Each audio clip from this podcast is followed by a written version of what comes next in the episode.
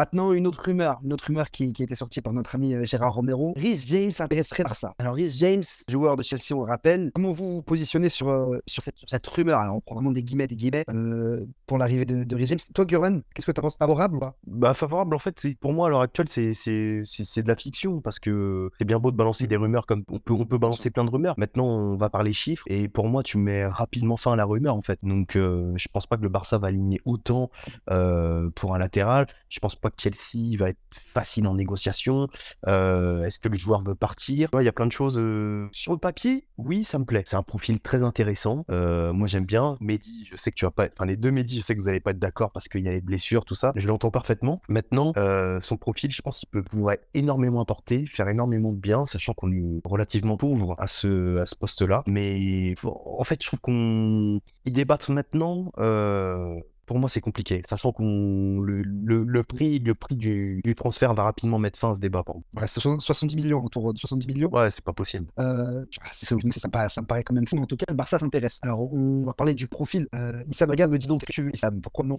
Parce que en fait, il faut comprendre quelque chose avec Rhys James, c'est qu'il est officiellement, il est officiellement évalué à 70 millions, mais tu sais très bien que si tu négocies avec Chelsea, ils parleront jamais de 70 millions. Ils te parleront à partir de 90 millions, sachant que ce mec-là est sous contrat jusqu'en 2028. Exactement. C'est exactement ça. C'est ça. Mais après, moi, j'ai entendu des gens, parce que moi, pour moi, c'est de la pure fiction, qui nous parlent d'un échange avec Rafinha, etc. Mais les gens, ils pensent que Chelsea, ils sont cons ou c'est comment?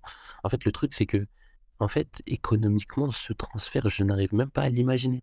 Ou, al- ou alors, il se passe un truc, c'est que on, on met le pactole sur ce mec-là et euh, on arrive à récupérer, parce qu'il y a aussi le problème d'ailier. Il faut qu'on récupère un ailier de classe mondiale ou un ailier qui est capable de te faire gagner. C'est ça le truc. Les gens ils disent oui au poste de latéral droit on doit se, on doit se renforcer. Oui, mais il y a aussi d'autres problèmes à gérer. Et on sait très bien que dans le marché actuel, il y a des opportunités qui sont tout aussi intéressantes et beaucoup plus euh, faisables. Et je pense à Cancelo, je pense à Frimpong, même s'il y a beaucoup de clubs qui seront derrière lui. Mais Rhys James, les gars, on va pas parler de 70 millions. Chelsea, Chelsea va jamais le, lâcher à 70 millions.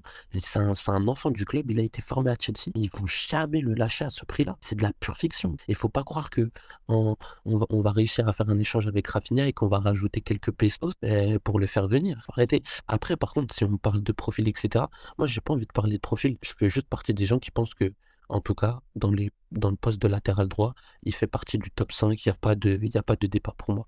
Après, moi, je trouve que c'est un joueur intéressant et j'ai vu beaucoup de joueurs, euh, j'ai vu beaucoup de tes matchs où je l'ai vu progresser, notamment sur le domaine offensif, où il est capable d'attaquer l'intérieur, de prendre la profondeur, même de faire des combinaisons. Moi, j'aime, franchement, j'apprécie ce joueur-là. Il y a les blessures et la faisabilité de ce, ce transfert-là, j'y crois pas du tout. Ça part un peu trop gros. Hein. Tu énuméré les, bons arguments. Après, après, si on se concentre sur le profil, toi, Bédard, tu, tu positionnes sur le, sur le profil de James pour, pour couvrir ce reste vacances au latéral droit? Bah, déjà, juste, euh, je tiens à dire que je suis archi d'accord avec, euh, avec Issam, tout ce qu'il a dit par rapport au, au contrat, etc. C'est, pour moi, c'est, une utopie, en fait. C'est, impossible qu'il, je ne vois pas venir. S'il vient, voilà, si on doit parler du profil, bah, pour moi, c'est un profil parfait, surtout en tant que piston. Supposons que tu mettes un Baldé à gauche, que tu veux garder tes trois défenseurs et que tu réaxes Koundé. Un piston, mais parfait, parce que, comme il a dit, encore une fois, Issam, offensivement, c'est, j'ai jamais vu un latéral, enfin, je vois pas aujourd'hui un latéral aussi fort dans la surface adverse. J'en vois pas. Il a eu, c'est réducteur de parler que de ça, mais rien que sa frappe croisée. Il a une demi-volée croisée.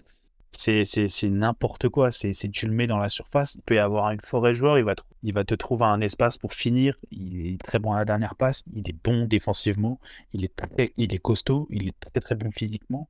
Il n'hésite pas à faire des allers-retours. Et après, oui, c'est vrai qu'il a eu des pépins physiques, mais, mais voilà, sur le terrain, il est. Voilà, bah, de toute façon, on l'a vu contre Madrid. hein. C'est, je pense que c'est le seul qui est vraiment bon sur le terrain contre le Real Madrid, qui est vraiment au-dessus.